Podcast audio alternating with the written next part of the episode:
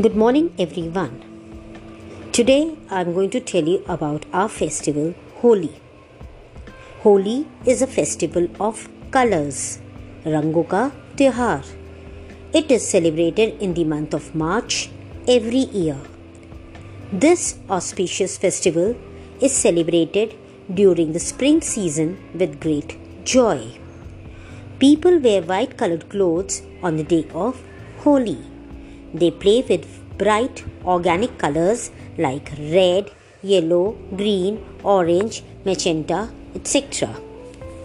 Various kinds of sweets such as gujiyas and malpuas are prepared to mark the occasion of Holi.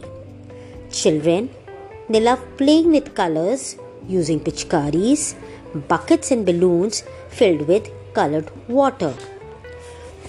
Holi celebration begins with the Holika Dahan ritual that is celebrated to honor the burning of Holika, the evil demoness, and protection of Prahlad by Lord Vishnu from the fire.